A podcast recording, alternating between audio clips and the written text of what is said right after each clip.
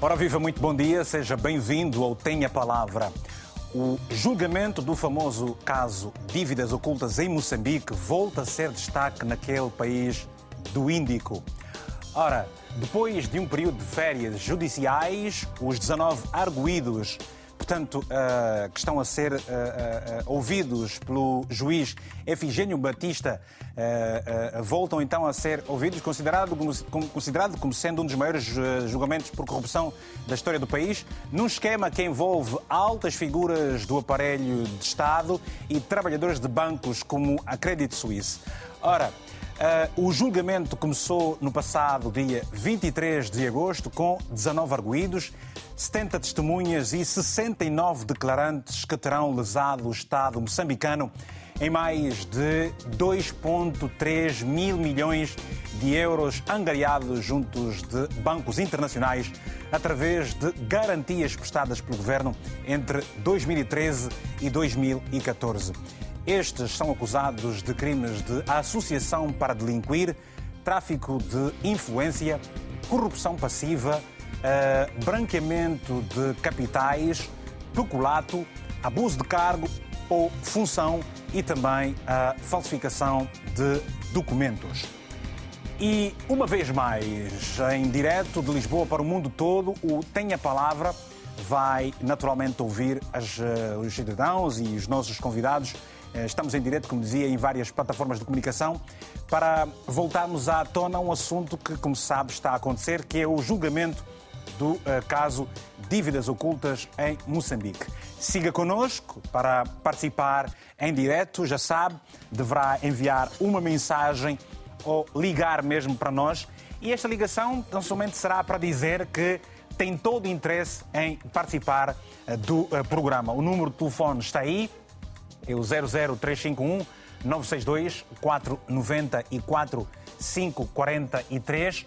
São meus convidados para esta edição, Luís Nachote, que é jornalista investigativo, também o professor Ricardo Raboco, que, é, que dá aulas na universidade, ainda Fidel Tenrenciano, que é comentador. Ao telefone temos, a partir de Maputo, a Fátima Mimbir, que é defensora dos direitos humanos humanos. Portanto, já sabe, este é o nosso painel de convidados. Você é o nosso convidado uh, também especial. Vai participar, obviamente, por telefone, enviando uma mensagem. Ora, o Tribunal uh, Judicial de, da cidade de Maputo ordenou a detenção de Alexandre Chival para audição sob custódia no julgamento do caso das dívidas ocultas em Moçambique. O juiz justificou a decisão, acusando um dos advogados da família Guebuza de estar a furtar-se à ação da Justiça a não comparecer à sessão de julgamento agendada para ontem à tarde em Maputo.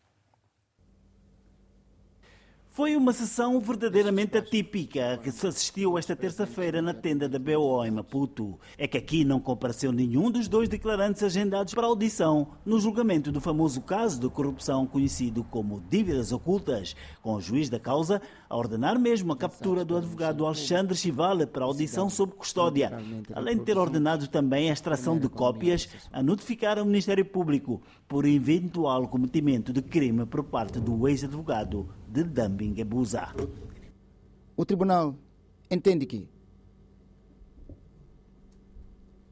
comete o crime de desobediência quem injustificada e propositadamente omite a sua real localização para ser notificado depois de ter sido informado que era para tal e se recusa a comparecer perante o oficial de diligência para a concretização daquele ato, bem sabendo que era em cumprimento de um mandado de uma autoridade judicial, vírgula, como esta a que se reporta o caso concreto. Como concreta foi também a ausência nesta sessão do declarante Afis Mohamed Awaj, gerente da Casa de Câmbios acusada de participação na lavagem de vários milhões de euros e que o tribunal acredita poderá estar o mesmo algures fora do país. A sessão de julgamento prossegue esta quinta-feira com a audição de dois novos declarantes. Informado que era para tal. E, e, com esta peça, nós vamos agora começar então por ouvir os nossos uh, uh, convidados de painel. Professor Ricardo, o, o que é que uh, pensa sobre isso? É, é uma atitude normal de um advogado não marcar presença num julgamento? Bom dia. Bom dia. David Mendes e bom dia aos colegas do painel. E muito obrigado pelo convite que me foi formulado para poder refletir a atualidade moçambicana. E sendo a primeira vez do ano 2022 que entro em direto neste canal, quero desejar a si e a toda a equipe da RTP um produtivo e proveitoso 2022. Obrigado. Quanto, a, quanto à questão que me coloca, devo dizer que, em primeiro lugar, e tal como muito bem disse no seu introito, trata-se aqui de um dos casos que vai ficar na história de Moçambique. Mas, entretanto, os contornos deste julgamento nos remete a dois pontos prévios. Primeiro, estamos a falar de, um, de uma fraude que implica 2,2 mil milhões de dólares. Mas até então, estamos quase na reta final deste julgamento, porque faltam, portanto, uns poucos declarantes para completar, portanto, a nata de todos aqueles que iam desfilar nesse espaço. Está-se a julgar os subornos. Ou seja, não se sabe por onde é que andam os 2,2 mil milhões de dólares. Portanto, e neste quesito, eu prefiro, e já chamei isto em algum lugar, que este é um julgamento dos subornos e não justamente das chamadas dívidas ocultas.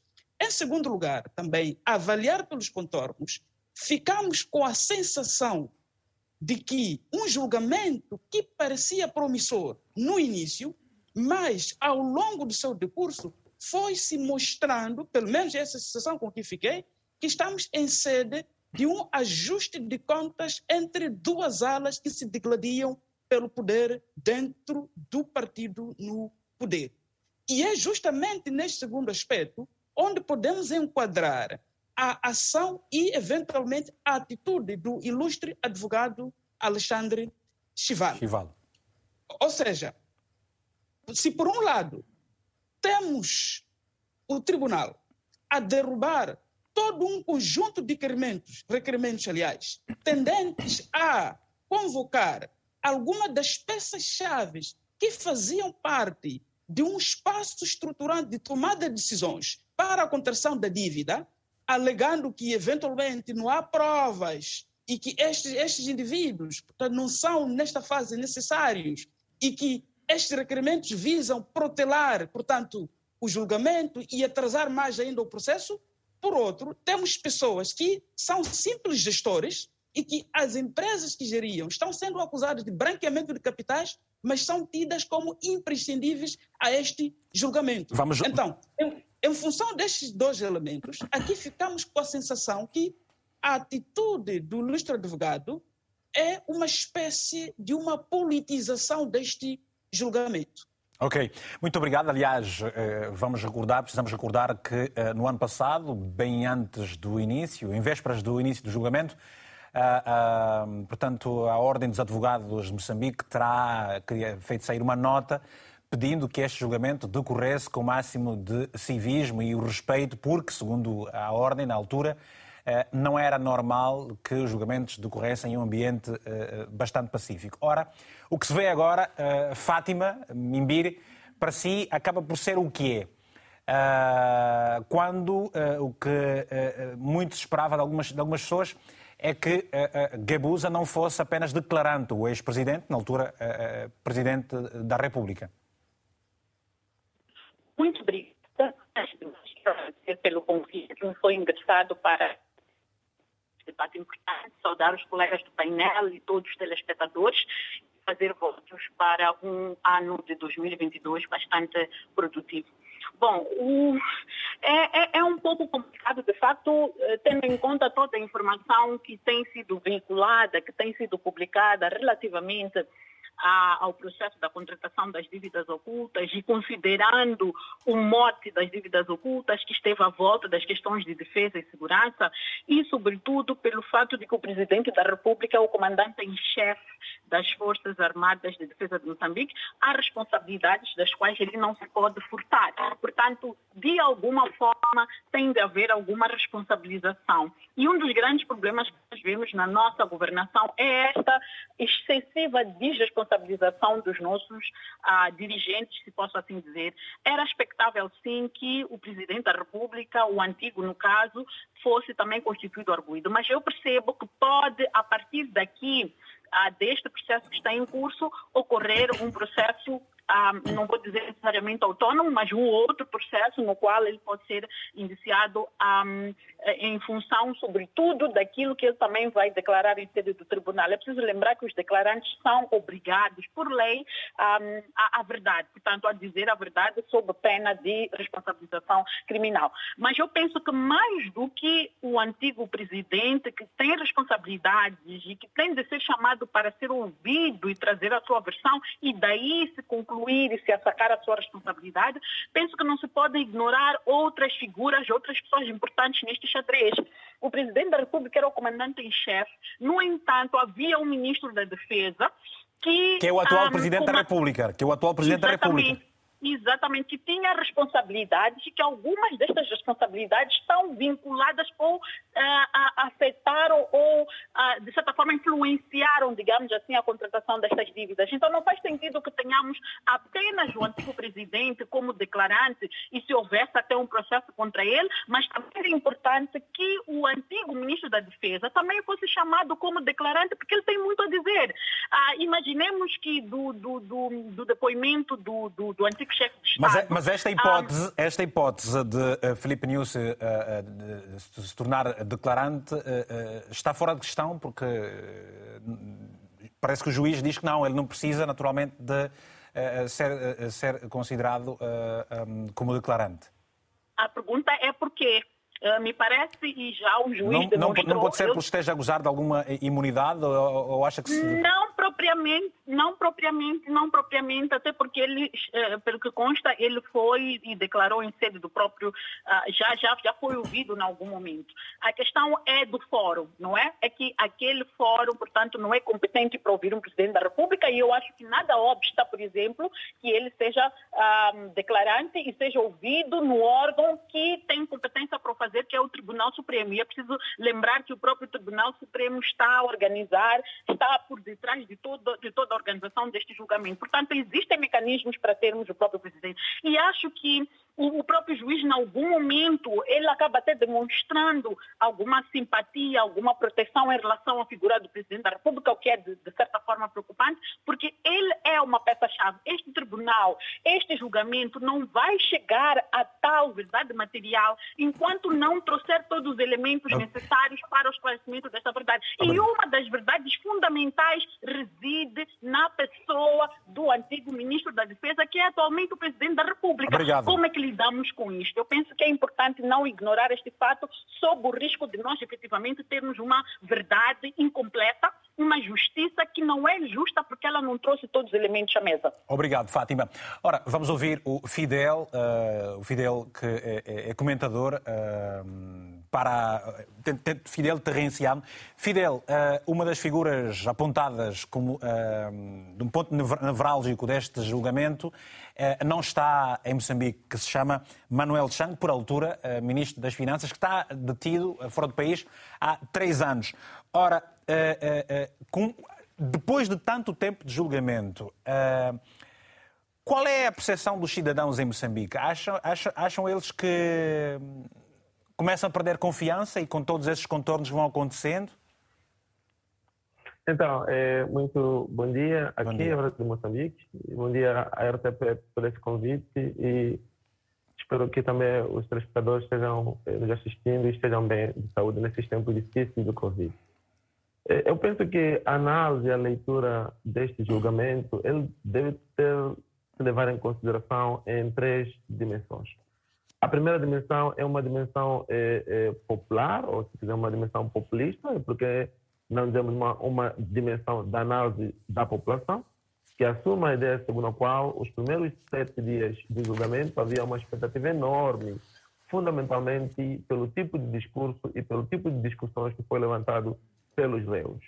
Mas tem aqui uma segunda dimensão, que é a dimensão que eu sempre defendi, que é a ideia do desenvolvimento do sistema judiciário, que é essencialmente uma, procurador, uma procuradoria que de alguma forma se despe da roupa e discute as coisas em público, taco a taco, uma procuradoria que de alguma forma questiona as coisas sem algum tipo de tremor, mas também uma procuradoria que de alguma forma que está a trabalhar eh, lado a lado com, com, com, os próprios tribunais.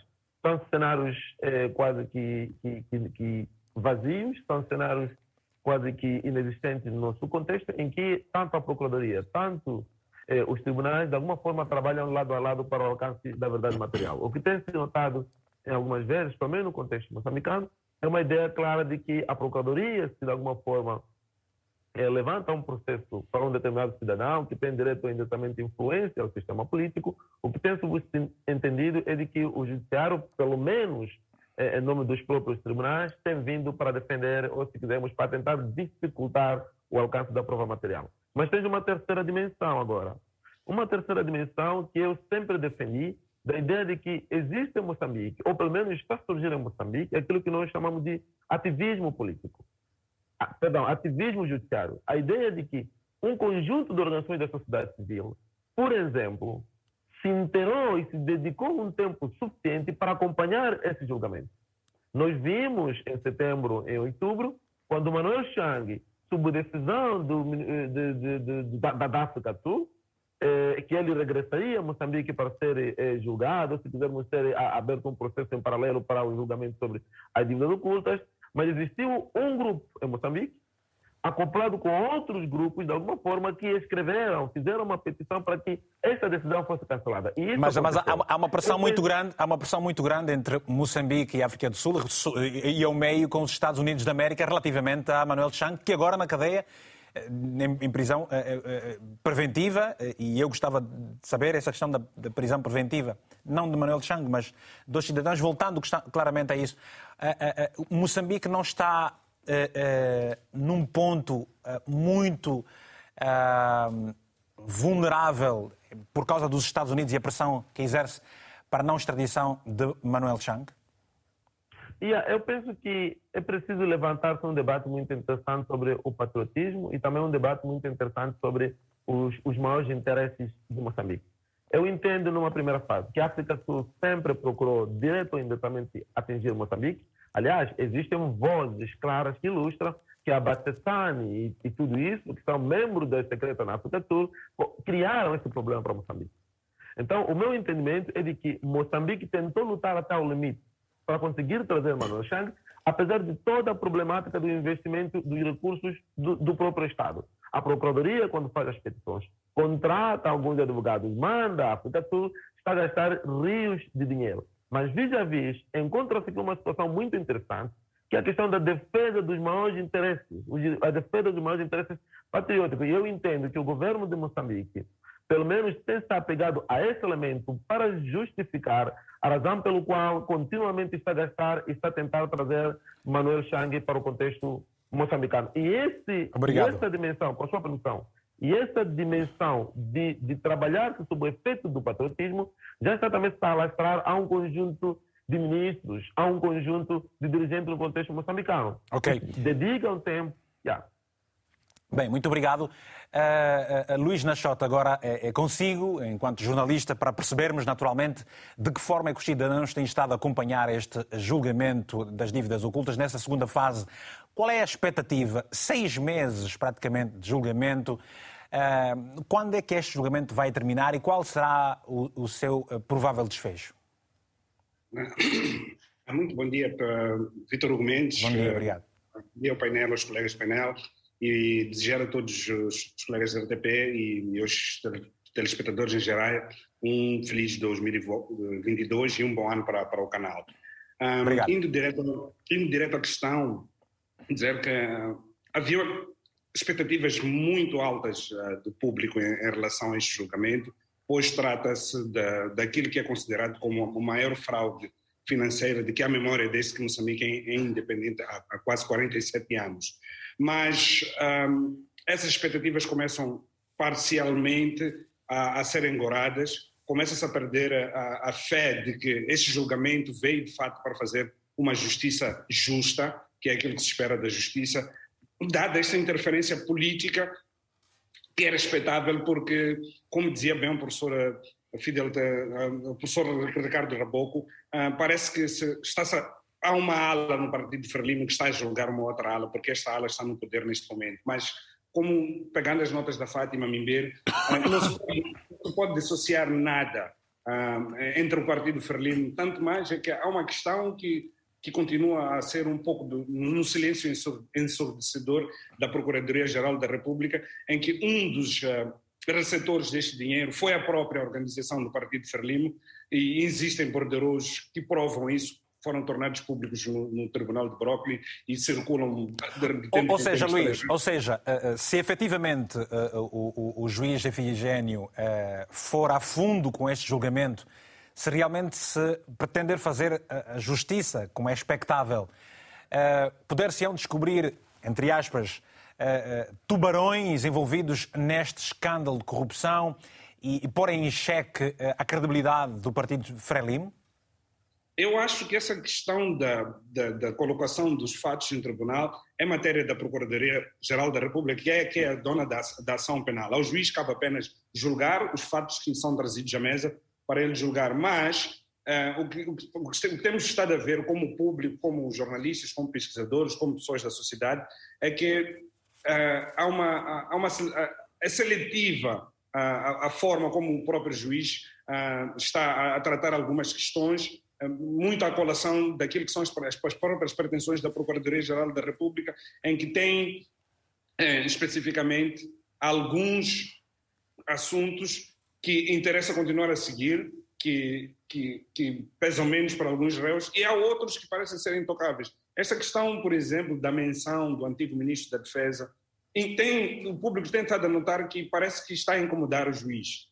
Parece que está a incomodar o próprio juiz, e tanto mais que ontem, por exemplo, para ele um, fazer, fazer a, para ele voltar à sessão, ele teve que pedir um intervalo de 10 minutos, e nós temos estado a notar que de tempos em tempos quando começam a vir a ribalta algumas questões incômodas, ele, em colui com a Procuradoria-Geral da República, procura um intervalo, não sabemos se para concertações, mas parece tudo indicar que sim. É basicamente por esta luta política que está a assistir num, tribunal uh, que o advogado Alexandre Chival uh, decidiu uh, não participar de, de daquilo que já parece, parece estar a ser uma farsa. E ele é, é, uma decisão política, muito mais política do que como um advogado que ele não quer ter ido. Mas ah, okay. a credibilidade do julgamento neste momento acabou por descer muito, muito, muito, muito, muito mais do que era possível de se esperar, sobretudo agora no, no seu reinício, em que claramente ah, vimos um juiz, ah, por exemplo, a, a, a querer limitar a ordem, querer tratar a ordem dos advogados, que é assistente neste processo, como subordinada do Ministério Público. Há uma série de requerimentos com mérito que foram feitos para questões que devem ser esclarecidas neste julgamento e isto começa a incomodar o juiz e o público também começa a olhar para, para esse julgamento com desconfiança. Se era para julgar os, os, os subornos que diz o professor Ricardo Raboco, 200 milhões de dólares, nem chega por aí a 10% do dinheiro que foi dividido entre esses 19 réus que estão na barra do tribunal, então se era para o grado dos doadores, eu penso que as pretensões do governo de Moçambique a esse nível podem ter sido conseguidas, mas não se conseguiu esconder a, o véu de que a verdadeira fraude ainda não está a ser julgada. Obrigado, Luís. A verdadeira fraude ainda não está a ser julgada. Pronto, a verdadeira fraude ainda não está a ser julgada, é o que diz Luís Nassoto, jornalista investigativo. Ora, estamos a abordar aqui a questão da retoma do uh, julgamento do caso Dívidas Ocultas em Moçambique, que envolve altas figuras do aparelho de Estado. Temos uma mensagem, daqui a pouco vamos voltar a ouvir a Fátima Mimbir. O Abdul, que está uh, em Pemba, Moçambique, escreveu-nos o seguinte: a não comparência do advogado Alexandre Chival penso que é uma forma de descredibilizar o julgamento. Esta é a mensagem do uh, nosso amigo de Pemba. De Beja, recebemos a, a mensagem do Manuel Alves, uh, aqui em Portugal, escrevendo-nos o seguinte: temos aqui um caso de desvios de fundos do, do erário público, porque será que em todos os países a justiça não tem que estar de uma vez por todas fora do, da promiscuidade política? E neste contexto, os prevaricadores em pé de igualdade com o cidadão, o cidadão comum? É uma pergunta que fica no ar. Fátima, uh, quais são, na verdade, as suas expectativas? Uh, uh, você acredita que, naturalmente, com esta segunda fase do julgamento começou por deixar muito a desejar, eh, sendo que neste momento a Inglaterra também começa a intervir. Eh, muito recentemente, documentos que foram pedidos, o juiz declinou esse pedido para, de Inglaterra, que vai também começar a julgar este caso, por causa, obviamente, de alguns bancos envolvidos e muitos funcionários. Quais são as suas expectativas, Fátima? Bom, uh, eu devo confessar que eu sou uma das pessoas que desde o primeiro momento um, ah, tinha altas expectativas relativamente a este julgamento e eu depositava toda a minha confiança a, a, ao Ministério Público a, e também ao próprio tribunal, mas depois de ter sido servido o prato da acusação, em que nós vimos que muitos elementos foram omitidos naquela acusação, o que impede-nos de julgar efetivamente os 2,2 bilhões de dólares e ficamos aí a julgar 200 milhões e um, os pagamentos, os recebimentos que as pessoas um, tiveram no lugar da própria dívida que colocou o país numa situação difícil, eu comecei a ter reservas. E estas reservas foram se agudizando à medida que fomos vendo a própria interpelação do Ministério Público, o próprio posicionamento do, do tribunal. E, e, e ontem, ontem, antes de ontem, ficou mais do que claro de que o que se está a buscar não é efetivamente a verdade, o esclarecimento das, das dívidas em si, do fato de um grupo de pessoas ter usado dos instrumentos e das instituições do Estado para enriquecimento ilícito e colocou o país numa situação de uma dívida. Não é isto que está a preocupar o tribunal tribunal não é isto que está a movimentar, está a preocupar o tribunal, é um grupo de pessoas. E ficou mais do que claro que estamos perante uma luta uh, intestinal, uma luta política dentro do próprio Partido Frelimo. Isto fica cada vez mais claro e penso que... Ora, e qual é a, a reputação, a... Com, que, com que reputação fica o tribunal perante esta, com, esta situação? Com muito má reputação. É preciso lembrar, alguém falava aí da promiscuidade do judiciário. Tudo começa, por exemplo, quando temos um Ministério Público, pela forma como ah, ele é composto, a nomeação da procuradora, do vice-procurador e depois as outras nomeações que daí advêm, claramente que nós temos um, um, sistema que é que está que está que é promíscuo, que está interligado, que serve aos interesses do, do establishment no lugar dos interesses do Estado, porque é isto que deveria o tribunal estar preocupado defender. Quando o tribunal se posiciona e tenta até justificar que não existe Bem, ficamos por enquanto uh, sem uh, uh, o contacto da Fátima. Vamos retomar, se possível, também ao longo do programa. Ela abrindo uma sessão para estar ao telefone. Neste caso, voltaremos já a, e esperamos pelo seu telefonema. Se tiver interesse em participar, caso seja advogado ou um cidadão comum e queira também prestar aqui o seu depoimento relativamente ao que está acontecendo, não se preocupe mande uma mensagem para nós ou ligue mesmo que nós vamos retomar a chamada e, portanto, não, não se preocupe que você não vai gastar os seus dados ou o, o seu saldo de telefone, porque nós fazemos questão de ligar para si para ouvirmos a sua opinião. Ora, regressamos então ao professor Raboco, que está em Climano, para continuarmos esta análise sobre o que agora começou por se dizer a descredibilização do próprio tribunal e, portanto, afinal de contas, as expectativas dos cidadãos começam agora a ficar gouradas porque, o que parece, eh, será mais um julgamento eh, com um fim eh, não desejado por muita gente. É, é esta a sua percepção também?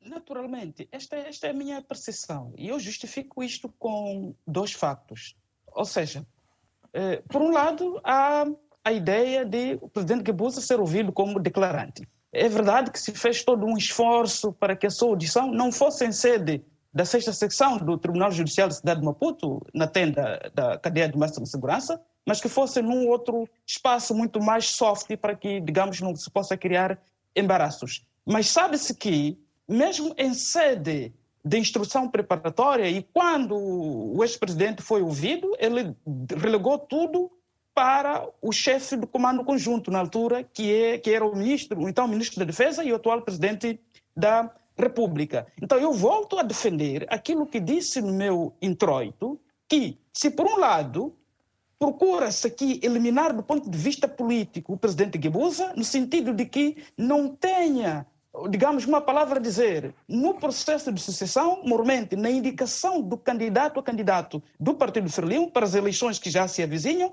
mas, por outro lado, tenta-se de toda forma proteger o atual presidente, porque a cada dia que passa vai ganhando força de um terceiro mandato, não só dentro do partido no poder, como também em sede de alguma opinião pública influente ao nível nacional. Então, seria de todo embaraçoso e beliscante para a imagem do atual chefe de Estado que fosse ouvido na tenda da BO, entanto que declarante, no quesito de que pode custar-lhe caro nesta tentativa de forçar um terceiro mandato. Forçar no sentido de que a Constituição da República de Moçambique limita os mandatos presidenciais em dois. Pois. Então, nesse quesito, nesse quesito, o que vamos assistir é das duas uma. Uma luta tremenda entre duas alas dentro do partido no poder e que vai ser caro para a sobrevivência do Partido Frelimo, não só em tanto que Partido Libertador, como também tanto que Partido Estado, ou por outra, há de haver aqui um acordo de compadres, no sentido de que uns poucos possam, entre aspas, serem sacrificados, mas que o bem maior, que é a sobrevivência do partido no poder, possa prevalecer e sobreviver. Aliás, há um aspecto interessante, é que dos réus, há duas figuras importantíssimas na estrutura do Estado moçambicano, sobretudo no que aos serviços de inteligência e segurança do Estado dizem respeito. Mas seria este tribunal suficientemente capaz de julgar estas. Por quê? O Código de Governação dos Serviços de Inteligência e Segurança do Estado diz que um agente não pode revelar aquilo que é questões estratégicas para a segurança do Estado. Então, não seria uma outra instância, em nome da verdade material, a ouvir estas figuras? E até que ponto aquele colete de forças iniciais no tribunal, entre estas duas figuras e o próprio tribunal, não foi no sentido de elas poderem ver até que ponto o tribunal tem ou tinha conhecimentos profundos sobre as questões de segurança do Estado. Então, me parece também que a própria publicidade do julgamento há de, em princípio, ter prejudicado a busca da verdade material pela qualidade dos dois sujeitos a que me refiro. Obrigado por esta eh, eh, intervenção, mais uma. Vamos terminar agora uh, por ouvir a Fátima Mimbir, porque nos vai deixar mais cedo. Fátima, não acabou o seu raciocínio precisamente por causa de uma quebra no sinal. Pode continuar e, e, e uma vez mais, faz favor. Fátima?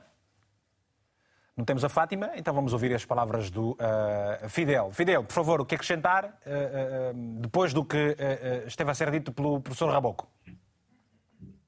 Yeah, então, eu penso que eh, este julgamento, eh, apesar de que subentender-se nas interlinhas que tem vista eh, a separação de grupos dentro de, do partido ou dentro do Estado moçambicano, nisso não traz de novidade. As organizações políticas, sobretudo os Estados ou as instituições funcionais, sempre tiveram essa dinâmica funcional. Grupos que defendem uma determinada forma de pensar ser da instituição, tanto quanto também um outro grupo que defende uma forma de ser de estar da instituição. Portanto, é, a questão que se levanta, na minha opinião, é essencialmente a tomada de posição do juiz, neste caso do tribunal, em relação a essas duas perspectivas.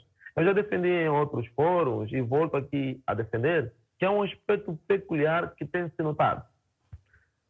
A clareza, pelo menos é, é, superficialmente, de que o grupo é, pró-Gebusa, neste momento, está sendo escamoteado, está sendo colocado, digamos assim, na parede.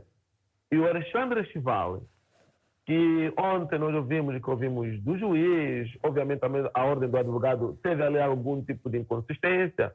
Foi ela quem requereu a presença do Chival, mas ontem entendia eh, defender da, da, sua maneira.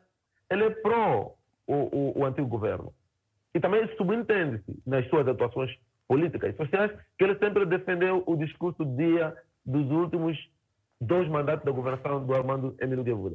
Obviamente que se ele tomar uma partida e compreender de que esse julgamento tem em vista julgar os 10 anos de governação do Armando Emílio Guevara, é mais que claro as suas atitudes. Mas essas atitudes, pessoalmente, não defendo.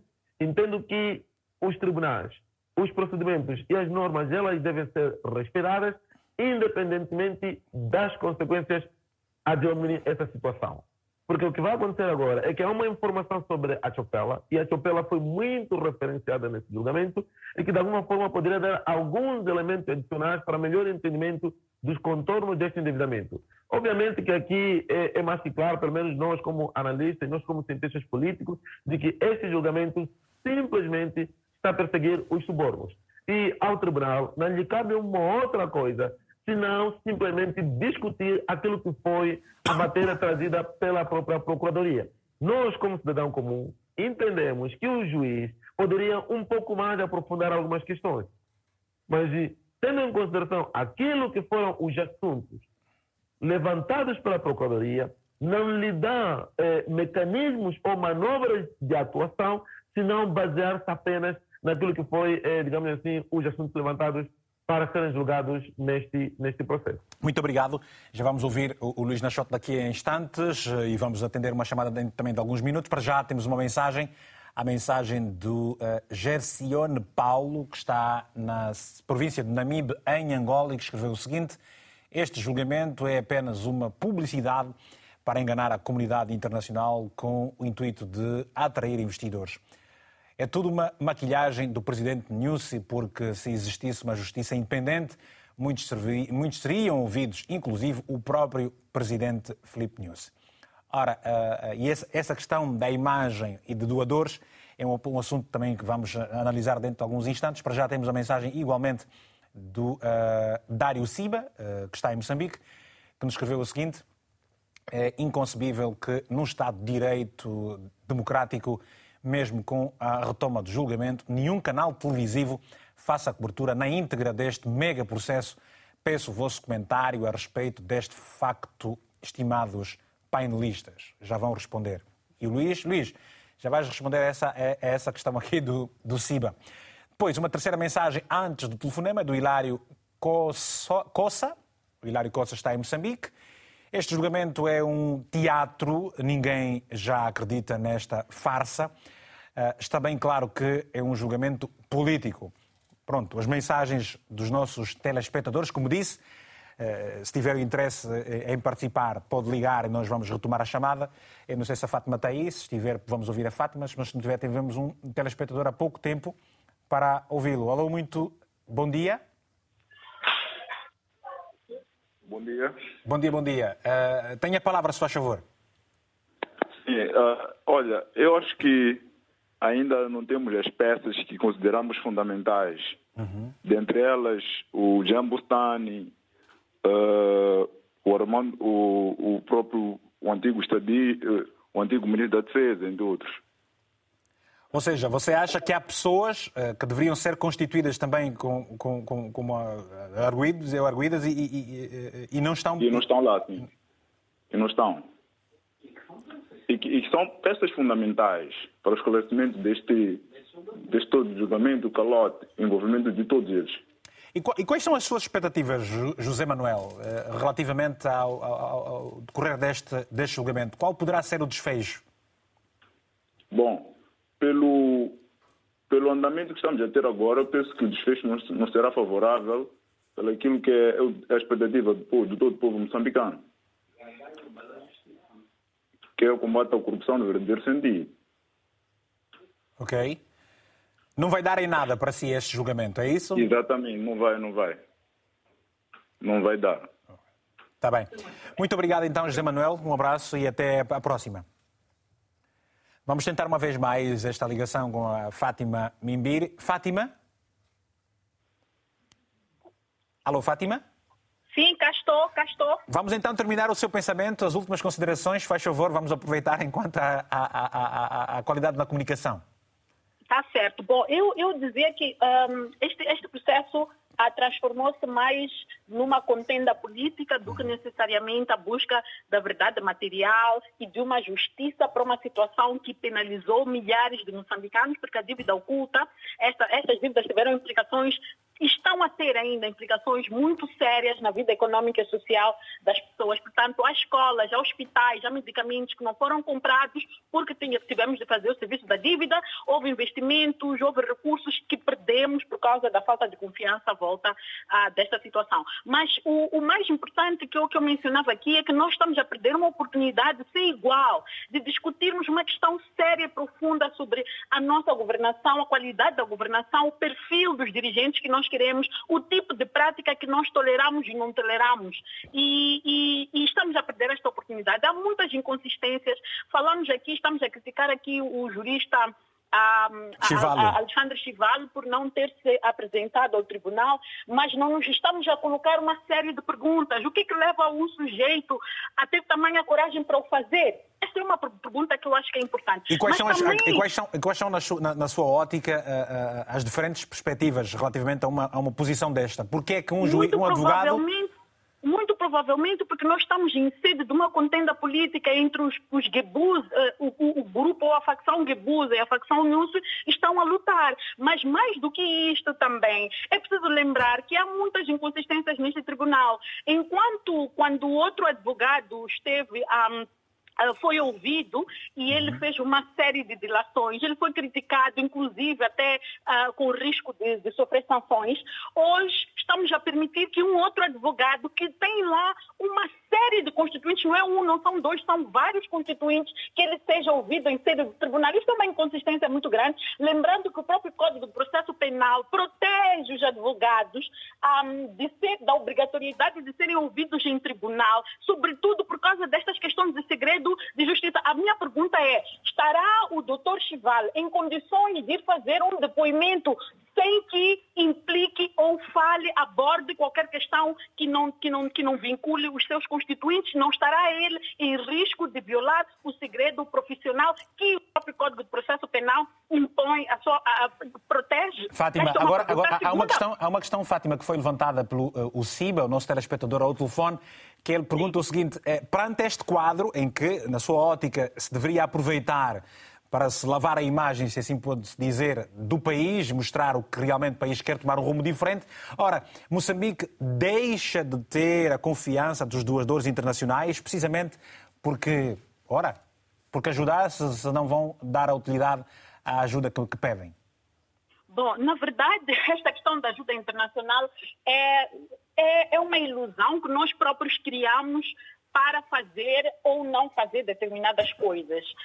Um, pela história, se nós fôssemos a se nós formos a olhar a história da corrupção em Moçambique, vamos ver que Moçambique continua a receber dinheiros, bilhões de dólares, uh, mesmo em momentos mais graves de corrupção no nosso país. Não é necessariamente uh, isto que está em causa. O que está em causa é mais um, a busca de uma popularidade política para as próximas eleições. É preciso lembrar que nós estamos a entrar para um ciclo eleitoral que precisa demonstrar alguns resultados. E um dos resultados que pode se estar a pretender mostrar é que nós estamos a combater a corrupção, é que nós estamos a fazer alguma coisa contra a corrupção, mas no final do dia não estamos a fazer nada, absolutamente nada contra a corrupção. Não Fátima, as pessoas devem se perguntar que combate é esta corrupção com, quando são apenas eh, quando é apenas, apenas o peixe miúdo que é. Eh, exatamente, exatamente, quando não se aborda a questão essencial e profunda do problema.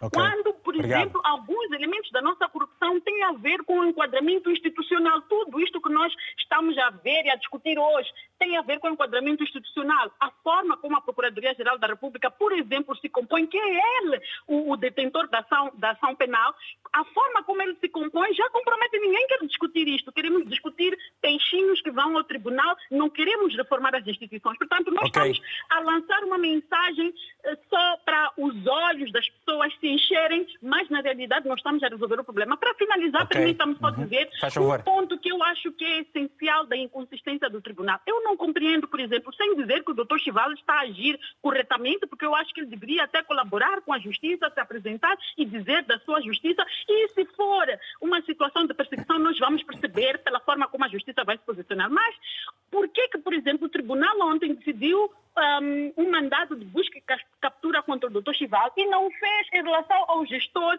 da, uh, da, da, da, da Africâmbios?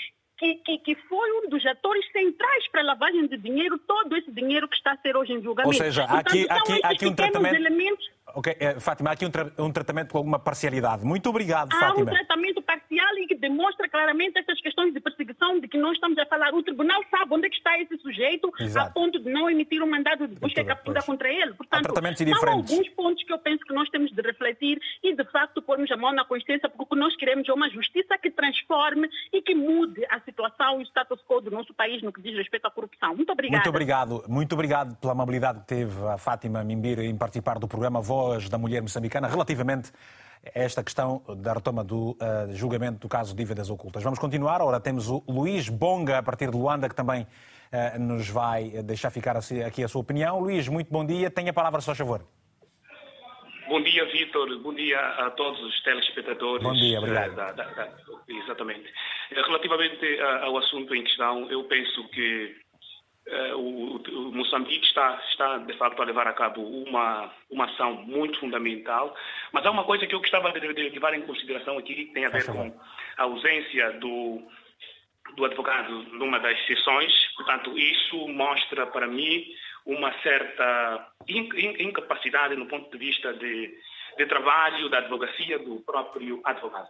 Por outro lado, isso mostra a, intenção do. Não poderá, do, não poderá. Do... Você não acha, Luís, que o advogado uh, terá uh, tomado a posição que tomou em, em, em protesto, por exemplo, ou que está a acontecer? Bom, pode também ser esta, Vitor, Vitor Vitor, pode ser esta a, a, a possibilidade, okay. mas isso, isso, isso, provavelmente o advogado tenha feito, tiverá feito isso com a intenção de descredibilizar a justiça moçambicana. Isso é uma, é uma, uma, uma perspectiva que eu normalmente comecei já a fazer a minha análise, tão logo eh, tomamos conhecimento desta, desta, desta informação. Portanto, agora, relativamente a outras questões, Vitor, eu, eu gostava de, de, fazer referência também à, à questão de, de haver a nível do, do, do processo, desse, desse, processo de dívidas oculta, pessoas ligadas ao governo e que até agora continuam a exercer os cargos de, de, de gestores públicos que estão envolvidos neste, neste, neste, neste caso, ou, ou seja, neste, neste processo, pois. sim, neste julgamento, que há uma certa seleção por parte do, do, do tribunal, porque há determinado, determinados intervenientes que estão no, no, no, neste, nestes casos, não é? Uhum. Estão nestes casos, que eventualmente o Ministério Público tem a competência de, de, de, de então convocá-los para estarem presentes ou acompanharem uma determinada sessão ou serem ou para prestarem declarações ou até mesmo serem, serem julgados. Portanto, okay. eu penso. Sim, pensa? Não passa também por uma questão meramente política para dar, dar, dar, dar dar maior credibilidade naquilo que é a governação do presidente Filipe Nunes. Por, okay. por hoje, Vitor, é tudo e obrigado por ter me dado essa oportunidade. Teremos sempre esta vontade. Um abraço bem forte e até uma próxima oportunidade. Muito obrigado. Ora, vamos eh, continuar uh, com o programa e esperamos, obviamente, pelo seu telefonema. Se quiser participar, tem a intenção, basta ligar e dizer. Eu quero participar do programa, quero falar também para o Tenha Palavra e nós vamos ligar, não se preocupe. Eh, que você não vai gastar absolutamente nada. Envie só uma mensagem pelo WhatsApp que vai passar em rodapé. O João vai colocar ali em rodapé e você vai retirar o número. É um número para gravar, inclusive. Job Chassonga, está em Tete, Moçambique, e que escreveu-nos o seguinte, que nos escreve o seguinte: Está claro que o julgamento é uma preparação para as próximas eleições. O atual presidente quer fragilizar a ala do antigo presidente. Uma outra mensagem do Adérito Mussa, igualmente em Moçambique, que nos escreve o seguinte: Moçambique, deixem o julgamento correr. Vamos aguardar. Não vamos andar aqui em especulações. Deixem as pessoas fazerem o seu trabalho. Muito obrigado. Adelino Lopes, em Angola, também enviou para o Tenha Palavra a sua mensagem, escrevendo o seguinte: Quem me dera em Angola, uh, ou de quem me dera Angola também uh, fizesse os julgamentos da corrupção ao vivo na TPA. Ora, uh, Luís, é preciso, começamos aí a analisar essa questão. A, a, a pergunta de há pouco, a mensagem deixada há pouco por um telespectador, prendia-se pelo facto de, por exemplo, a TVM e as outras televisões, a STV e mais, não têm estado a dar uma cobertura. Portanto, esta vontade, este sonho do nosso telespectador de Angola não, não, não cobre. Não, cobre sim. Eu acho que a alternativa que ele tem, muito provavelmente, é ir pela via do, do Facebook. A televisão de Moçambique está a passar pelo YouTube e dois canais privados estão a passar integralmente o julgamento. Então... Mas, então, mas então, por que não um, um, um canal público não esteja a, a, a transmitir uh, uh, um. Este, ah, eu, essa, este... É uma, essa é uma questão que me transcende, porque inicialmente a televisão pública, que é dos nossos impostos, esteve a, esteve a passar integralmente, okay. até que mais tarde decidiu passar pelo, pelo YouTube. Está bem, está bem. E, e, e, quantas outras uh, questões uh, que foram sendo deixadas aqui pelos nossos telespectadores e, e as dúvidas uh, e as incertezas e, e expectativas do seu lado, Luís? Bom, o Tribunal, com a credibilidade que continua, à, medida que o julgamento decorre, a ser beliscada, parece-me que, desde que se abriu um precedente, ah, tudo quer-me parecer que para o futuro não nos espantemos pelo fato de não ter sido o tribunal o lugar para se fazer a justiça justa e tenha sido um campo de batalha campal de duas alas de partido político, está aberto um precedente para que, terminado o mandato do atual presidente, que era antigo ministro da Defesa e membro do, do comando operativo que, que, que se reuniu e decidiu a contratação dessas dívidas em nome da defesa, alegada defesa da soberania, também está aberto um caminho para que amanhã, numa próxima tenda, ele também possa ser um ator, um, dependendo da vontade de quem esteja no, no, no, no poder.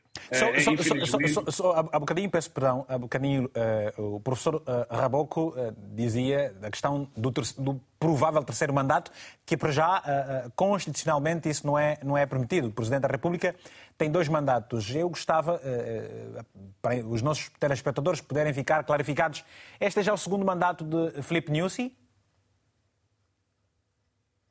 Sim, até okay. 2024 termina o mandato e depois e termina. as eleições e daí, daí então Portanto, que... daí que pois. depois dele nomear o próximo procurador-geral, como aconteceu com o seu antecessor, que a atual procuradora-geral da República, dados os poderes constitucionais de que são investidos os nossos presidentes são excessivos, eles uh, nomeiam reitores, nomeiam um, ehm, presidentes do Tribunal Supremo, nomeiam os procuradores. A atual procuradora-geral da República deste consulado que deduziu este mandato foi nomeada pelo presidente Guebuza em exercício nos seus últimos dias de mandato. O que vai acontecer agora é que um, a sucessora da Beatriz Buchil há de vir também nomeada pelo presidente Nussi, que pode ter as mesmas expectativas que foram iguais ao seu antecessor, de que a procuradora que, ou o procurador que há de vir para esse mandato de, de, de chefe da, da Guardião da Legalidade o proteja durante o período que ele já não esteja no poder. Luís, eu Mas... gostava de perceber o seguinte.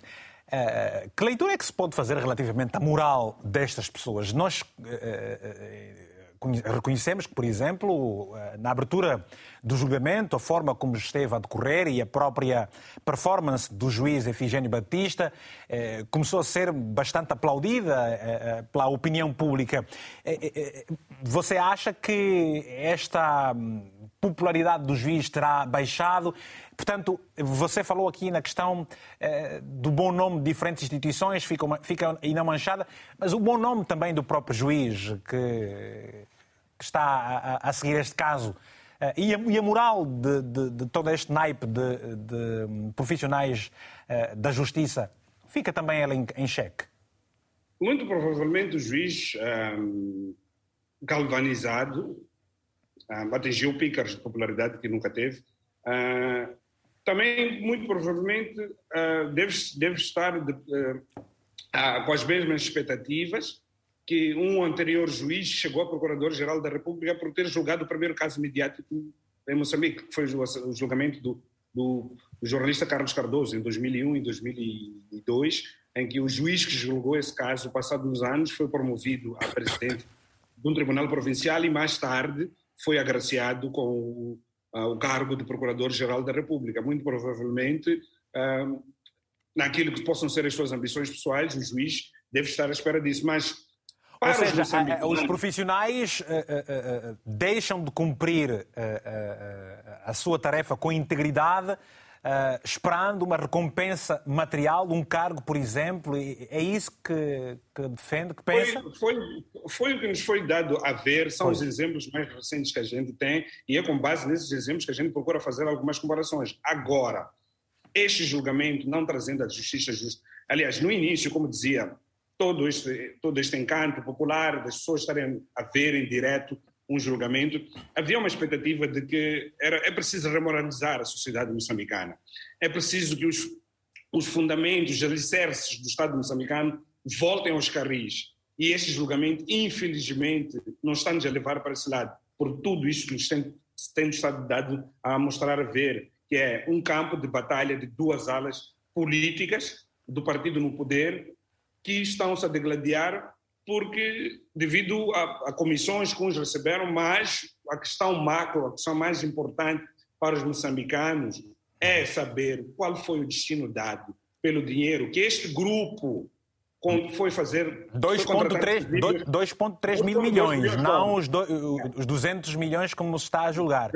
Obrigado, para Luís. Foi, para onde é que foi este dinheiro? Pois. Quem foram os beneficiados? Porque, de outra maneira, nós vamos continuar a ter réplicas de casos de corrupção, como vimos antes de ontem, num caso que, bastante mediático aqui em Moçambique, de 18, milhões, de 18 milhões de dólares, que ah, passaram pela autoridade tributária em esquemas de isenção de, de, de, de impostos para mercadorias que vinham em nome da guerra em Cabo Delgado, em nome de doativos. Portanto, durante este julgamento, nós tivemos, em paralelo, uma outra grande corrupção em curso. Então a sociedade seja, moçambicana não, era expectável, está, esse é, não está a ensinar nada, não está a ensinar nada. O, o que era, pessoas Luís, era expectável que fosse diferente, era expectável que fosse diferente, ou seja, que este julgamento fosse dissuadir outras práticas. Uh, uh, Exatamente. Muito obrigado, Luís. Ora, vamos aproveitar rapidamente para ouvirmos aqui o Pascoal Manuel, que está em Luanda, ao telefone. Pascoal, muito bom dia. Tenha a palavra, se faz favor. Bom dia, Vitor. Bom dia, se faz favor. Eu gostaria de dizer o seguinte: uhum. uh, todo erro cometido no exercício de uma determinada função. Certo. Compromete a classe. E, naturalmente, nós estamos a verificar que este juiz simplesmente está ali a intervir a classe. Se as peças fundamentais. O até devia, nesse caso, eh, criar condições de arrancar-se, porventura, essas pessoas que são as peças fundamentais para os julgamentos estarem presentes. Agora, pergunto, como continuar o julgamento com o juiz preso? Os outros, direito a um outro ju juiz vai continuar a defendê-los encarcerados. Muito obrigado. Obrigado. Eu fiquei sem perceber. Deixou ficar essas questões, é isso? Pascoal Manuel? Fica a situação. Está-me a ouvir em condições? Muito bem. Eu gostava que repetisse só, fiquei sem perceber, se faz favor. Não sei se, se coloca uma questão ou, ou, deixou uma opinião. Eu, coloquei no fim uma questão. Qual era a questão que, colocou? Tendo em conta a situação. Sim. Arguidos. Os arguidos vão receber ter feito algum outro advogado ou este advogado encarcerado vai continuar a defendê-los. Ok. Muito obrigado. Ok, obrigado. Bem, uh, uh, professor uh, Ricardo, uh, voltamos, voltamos a, a, a si para, para responder a essa pergunta do nosso telespectador relativamente à, à, situação do juiz, do juiz não, do advogado, não é? Uh, como é que fica? Vai ser nomeado um outro, um outro advogado? Uh, o que é que se vai fazer? Gostava de ter essa, essa, essa resposta. Pode-me dar essa resposta ao nosso, ao nosso convidado, ao nosso telespectador, se faz favor? Sim, não, a, a, partir do momento que o ilustre advogado Alexandre Chivale foi impedido de continuar a defender os seus constituintes em função de estar a pleitar com o Estado, né? se estamos recordados, Alexandre Chivale é, é tido como colaborador ou ex-colaborador dos serviços de inteligência e segurança do Estado. Portanto, é em sede do juízo, foi dito que ele era funcionário do Estado. Então, sendo funcionário do Estado, não podia continuar a pleitar com o próprio Estado. Conflito, a, a conflito de interesse. Foi, conflito de interesse, foi afastado. E em sede desse afastamento foi nomeado um outro advogado que, em substituição de Chival, podia, poderia continuar a defender os seus constituintes, neste caso o Exálcio Mahanjani. Agora, eu, eu queria me pronunciar sobre duas questões aqui. É verdade que há um telespectador que nos disse que tínhamos que deixar que o processo decorresse, que nós estávamos a especular, não é? mas Sim. aqui é uma especulação informada em função do decorrer dos factos. É, o, o Luís Nhachote levantou uma questão aqui fundamental em termos de recompensa. Isto não é uma especulação, é uma prática ao nível nacional. Se estamos lembrados, a título de exemplo, todos os presidentes das comissões nacionais de eleições foram compensados. Ou seja, depois do presidente, alguns deles passaram para reitores de universidades. Até outros, sem o nível requerido pela lei do ensino superior para ser reitor, foram indicados reitores. De igual maneira, os juízes que julgaram casos candentes, não só o juiz Augusto Paulino, também lembro-me do juiz Ashraf Abubakar, que julgou, por exemplo, o caso do, do, do extinto Banco Austral, se a memória não me falha, depois Sim. de ter terminado o processo, foi recompensado com uma função estruturante ao nível do Estado. Não só. Por exemplo, o fato do o ilustre advogado Alexandre Chival ter se furtado a comparecer no tribunal, há de ser aqui uma questão, tal como um entrevistador disse, eventualmente, de incapacidade do advogado, mas é preciso vermos a qualidade desse sujeito. Ou seja, Alexandre Chival é membro, confesso, do Partido Frelimo. Foi, digamos, membro do Conselho Superior da Magistratura Judicial, eleito pelo Parlamento sob indicação do Partido Frelimo. É advogado da família Gabusa. Portanto, não estamos aqui diante de um sujeito quaisquer, estamos diante de um profundo conhecedor do modus operandi, faciente e funcionante do sistema do partido no poder. Então, ao ter se furtado desta comparência em tribunal, sabe o que está a fazer.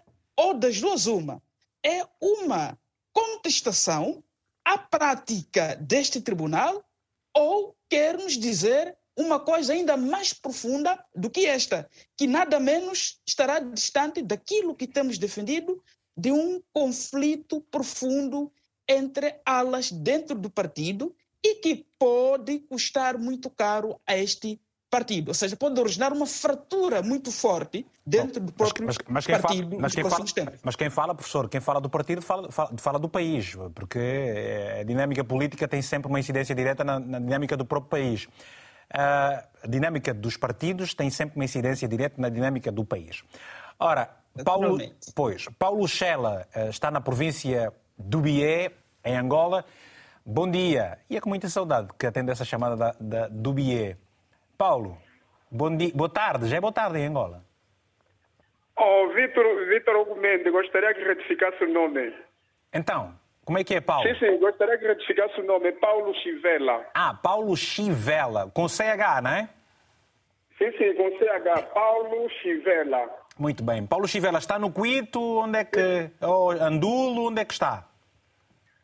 É, Vitor Hugo Mendes, nesse preciso momento falo a partir do município de Camacupa. Camacupa, o ponto, o, município, o ponto mais central de Angola, não é? No ponto zero da República de Angola. É verdade. E então, faz favor, Paulo, está a acompanhar o programa, Paulo Chivela. Uh, qual é a opinião que tem uh, sobre este caso que está a acontecer em Moçambique?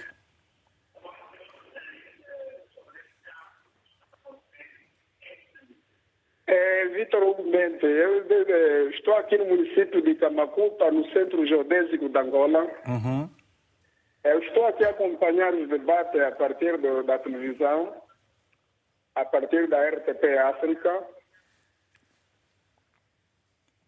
Há momentos que eu tenho lamentado o sistema de governação para nós africanos. Isso me preocupa muito porque os problemas que se passam em Moçambique são os mesmos problemas de Angola. Pessoas a morrerem de fome, pessoas a morrerem nos hospitais, estradas esburacadas, mas um pequeno círculo de pessoas a desviar centenas de milhões de dólares para seria para o benefício de todos. então prejudicando a maioria.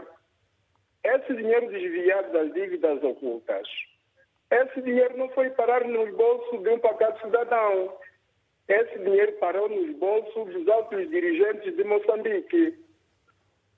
Mesmo olhando pelas facatruas de Moçambique, olhando pelos problemas de Moçambique, são os mesmos problemas que se passam aqui em Angola, nesse momento, eh, aqui em Camacupa.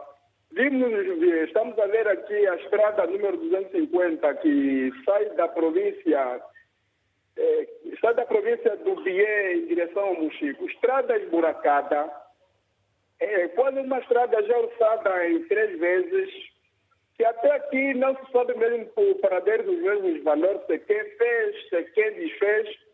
As pessoas estão aqui a passar mal, e, mas um pequeno círculo de pessoas a gastar os mesmos valores e a mesma justiça há momentos que não funciona.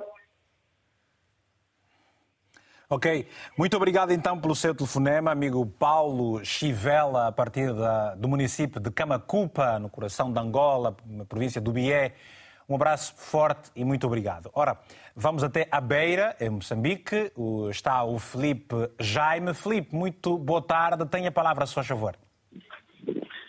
Sim, uh, muito bem. Por causa de essas dívidas ocultas, não é? Sim.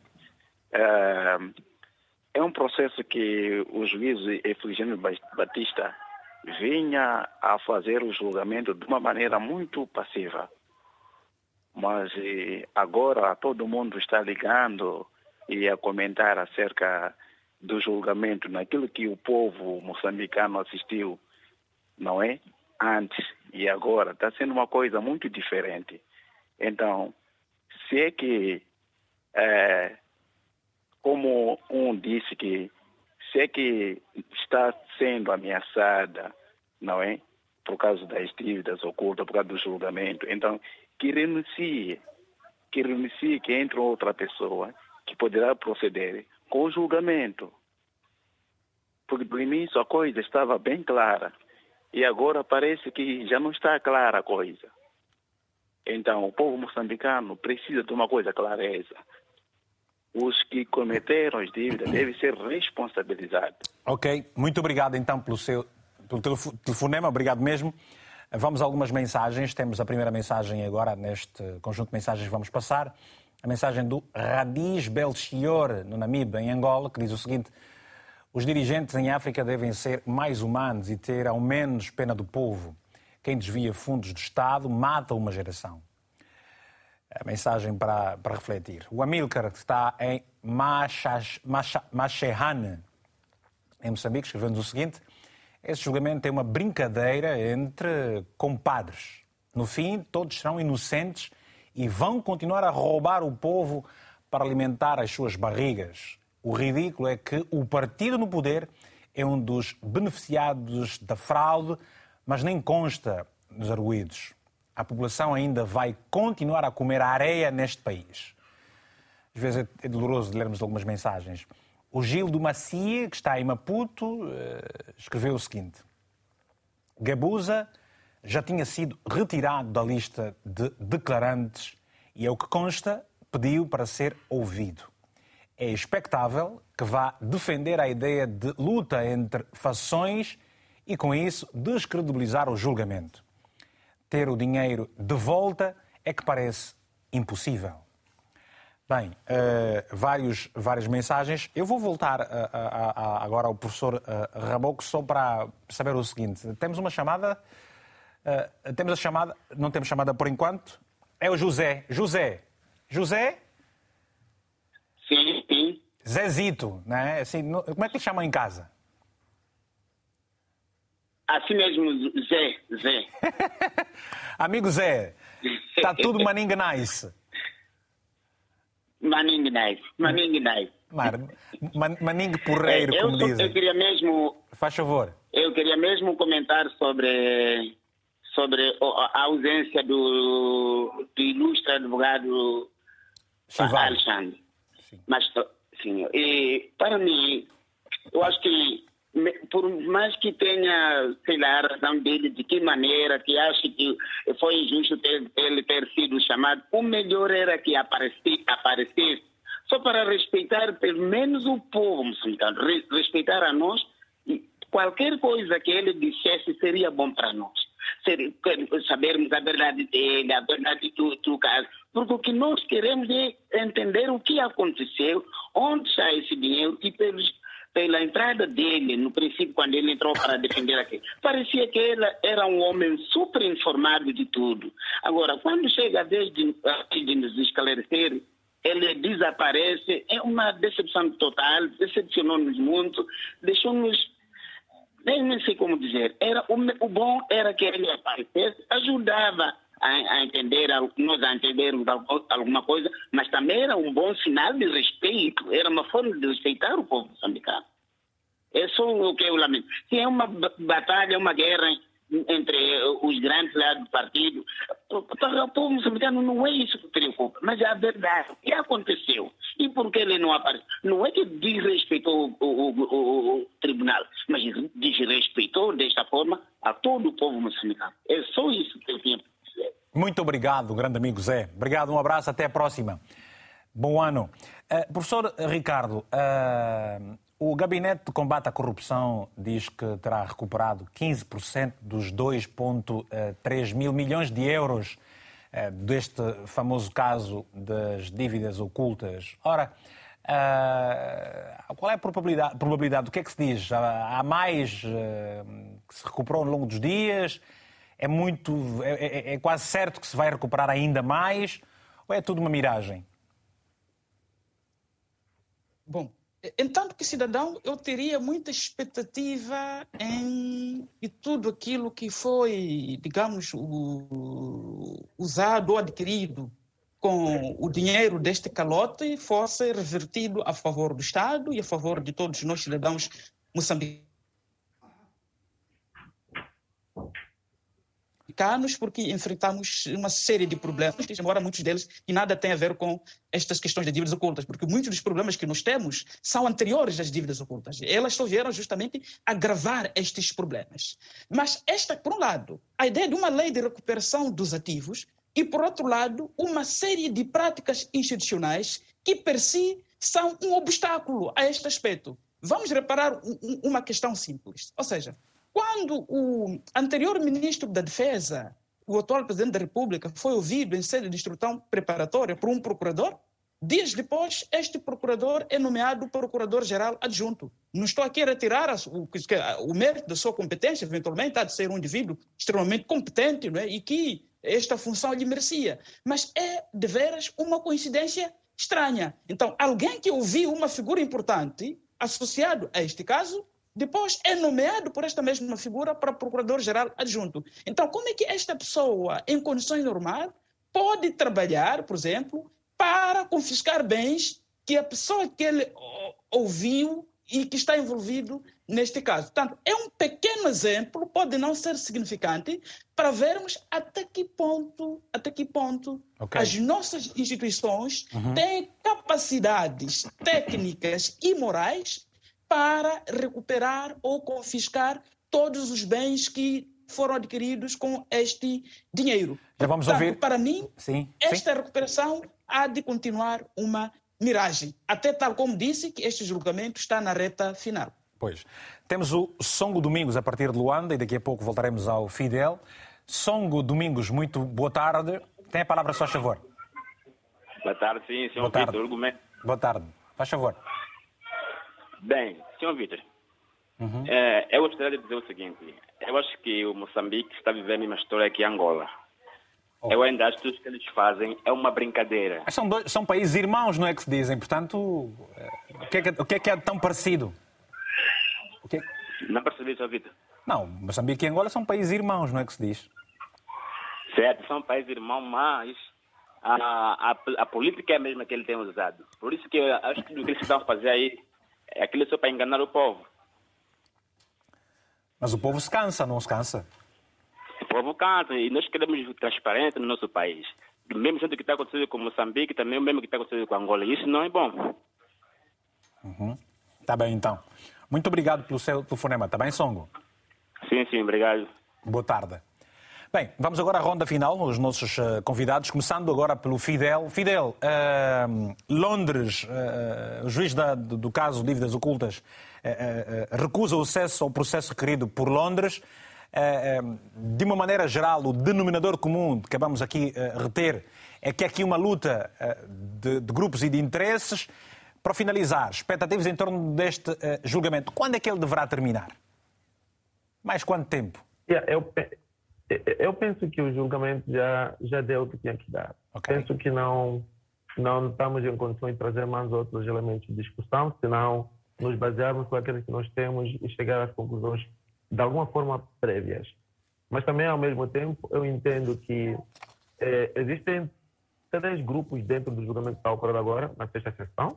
Um primeiro grupo, que é composto pela família Leão, que de alguma forma tem algum tipo de controle, não é?